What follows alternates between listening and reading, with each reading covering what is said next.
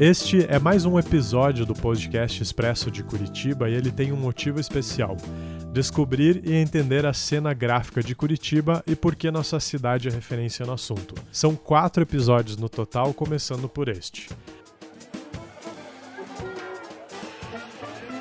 A iniciativa é uma parceria com a Mamute, feira gráfica, literária, autoral, que chega na sua terceira edição agora em 2019. E para saber mais, entra lá instagram.com/barra mamuteafeira. Ah, só para você saber, esses sons de fundo que você ouve agora são da última edição da Feira Mamute, que aconteceu no dia 27 de abril e reuniu mais de 10 mil pessoas num único dia, aqui em Curitiba.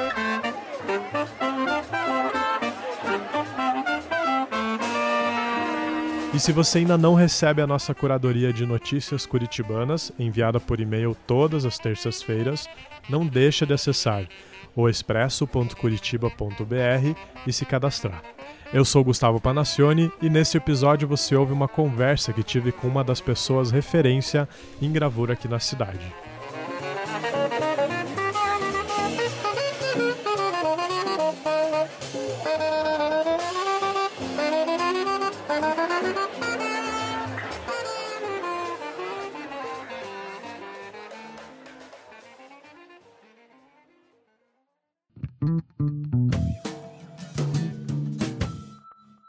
O Yara Bartira é artista visual, professora de arte e tem um enorme conhecimento sobre a arte gráfica de Curitiba.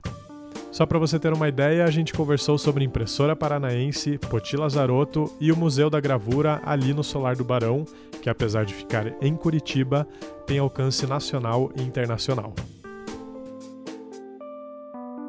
Pouca gente sabe, acredito eu, e quem tá no meio de arte talvez saiba mais, mas pouca gente sabe que Curitiba é uma referência na questão de gravura e arte gráfica nesse sentido, né? O que, que você tem a falar sobre isso pra gente, com essa experiência, essa bagagem toda que você tem? É, Curitiba tem essa herança gráfica já da impressora paranaense, né, que trouxe toda a tecnologia né, da, da gráfica para cá.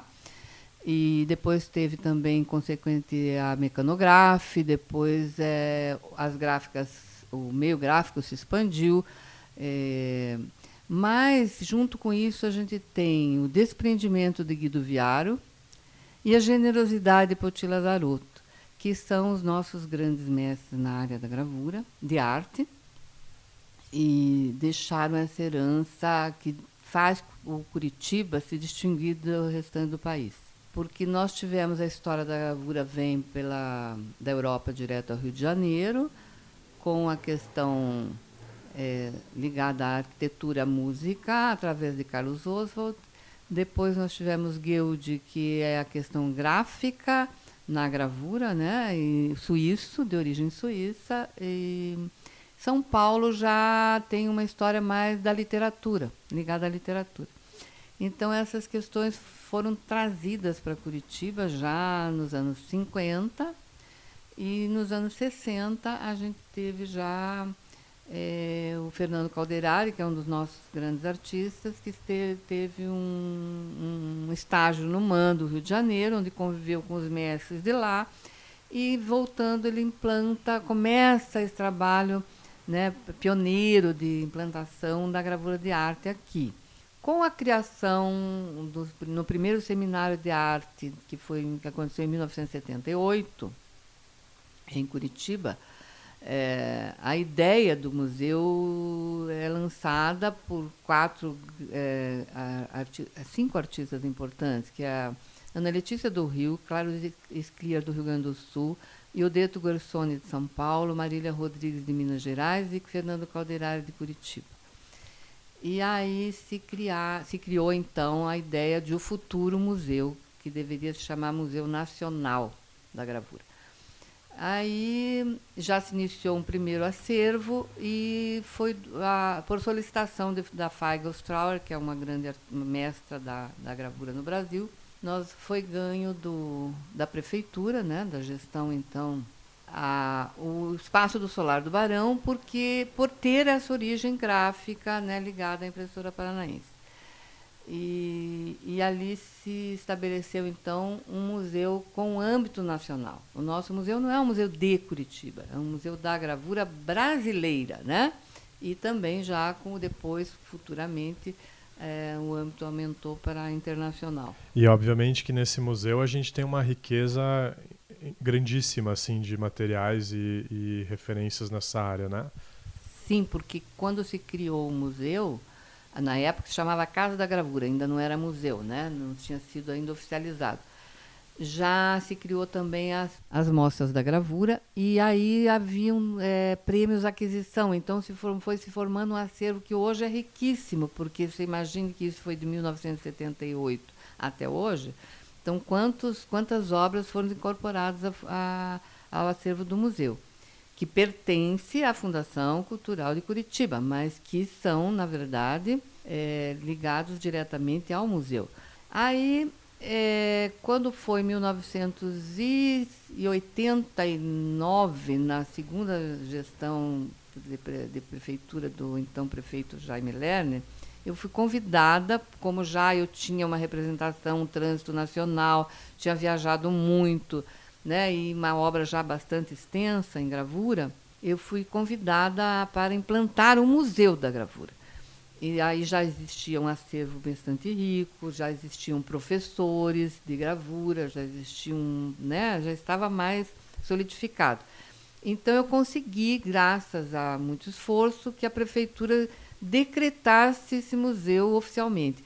E o, o Museu da Gravura Cidade de Curitiba, que foi é, batizado nessa data pelos gravadores brasileiros, num segundo seminário de gravura, ele dá é, espaço para que é, se crie, é, oficialize esse museu é, com um decreto. E, e, o Museu da Gravura e depois o Museu da Fotografia, criado pelo então prefeito Rafael Greca, é, são os dois únicos museus de Curitiba que têm decreto oficial de museu. Eles não são só salas de exposições, né? Então é muito difícil você ter museus decretados com regulamento, regimento e autonomia. De lá para cá, as mostras se ampliaram, alcançou âmbito internacional. Quando eu fui para o Rio de Janeiro morar um tempo lá, eh, o Museu da Gravura estava já dialogando com o MoMA e com a documenta de Cássio. Quando eu voltei, havia, haviam as coisas se modificado um pouco e a mostra da gravura eh, não existia mais, mas é, outros projetos aconteceram no lugar e eu acho perfeitamente viável. O Museu da Fotografia já também é, já estava mais sólido. Eles funcionam os dois no Solar do Barão, junto à Gibiteca, que é também não é museu, mas é uma, um lugar onde se, muito frequentado pelos jovens. E a gravura a gente sabe que ela é iniciadora em todas as linguagens de arte. Ela dá conta de todas as linguagens, porque ela é bi e tridimensional. E se nós temos uma história hoje de arte digital, de arte e tecnologia, é, tudo que existe hoje em comunicação, ela vem da gravura. Né? Desde a época da Idade Média, dos livros de hora, das questões iconográficas, dos textos, passando depois pelo barroco, Rembrandt, a questão da gravura de arte, Goya e todos os artistas do século XX, ela tem uma importância maior do que que se possa pensar, porque hoje ela, depois da invenção, digamos, da fotografia e da, do cinema, a gravura tem uma autonomia muito grande diante de outras linguagens. E já no século XXI, o que ela nos proporciona é, são as relações 3D. Então, ela também tem influência na medicina, porque a, a, todos os órgãos que estão hoje sendo construídos para a sanidade física do, do, do ser humano, ela também vem da gravura. Então, eu acho que está na hora da gente reverenciar a mãe de tudo isso com seriedade, com respeito. A base de tudo que a gente vive hoje, né? A base de tudo. O Yara, eu queria agradecer muitíssimo assim esse tempo que você disponibilizou pra gente e queria perguntar se você tem mais alguma coisa que você gostaria de acrescentar aí que a gente não comentou ou que você não comentou nesses sete, oito minutos que a gente conversou rapidinho. É, a única coisa que eu queria colocar é que gravura é neurociência. E por essa razão, é, ela pode ser implantada nas escolas para que a criança já cresça é, com um trabalho cerebral bastante mais purificado, né? Digamos assim, mais limpo, mais sem tantas coisas negativas.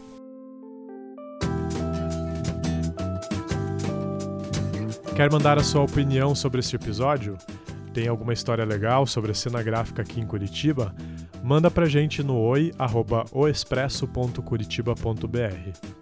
E antes de ir, não esquece de conferir os detalhes sobre a Mamute lá no instagram.com.br mamutefeira e também não deixa de assinar o Expresso lá no oexpresso.curitiba.br. A gente se vê no próximo episódio, mais uma vez falando sobre a arte gráfica aqui na cidade.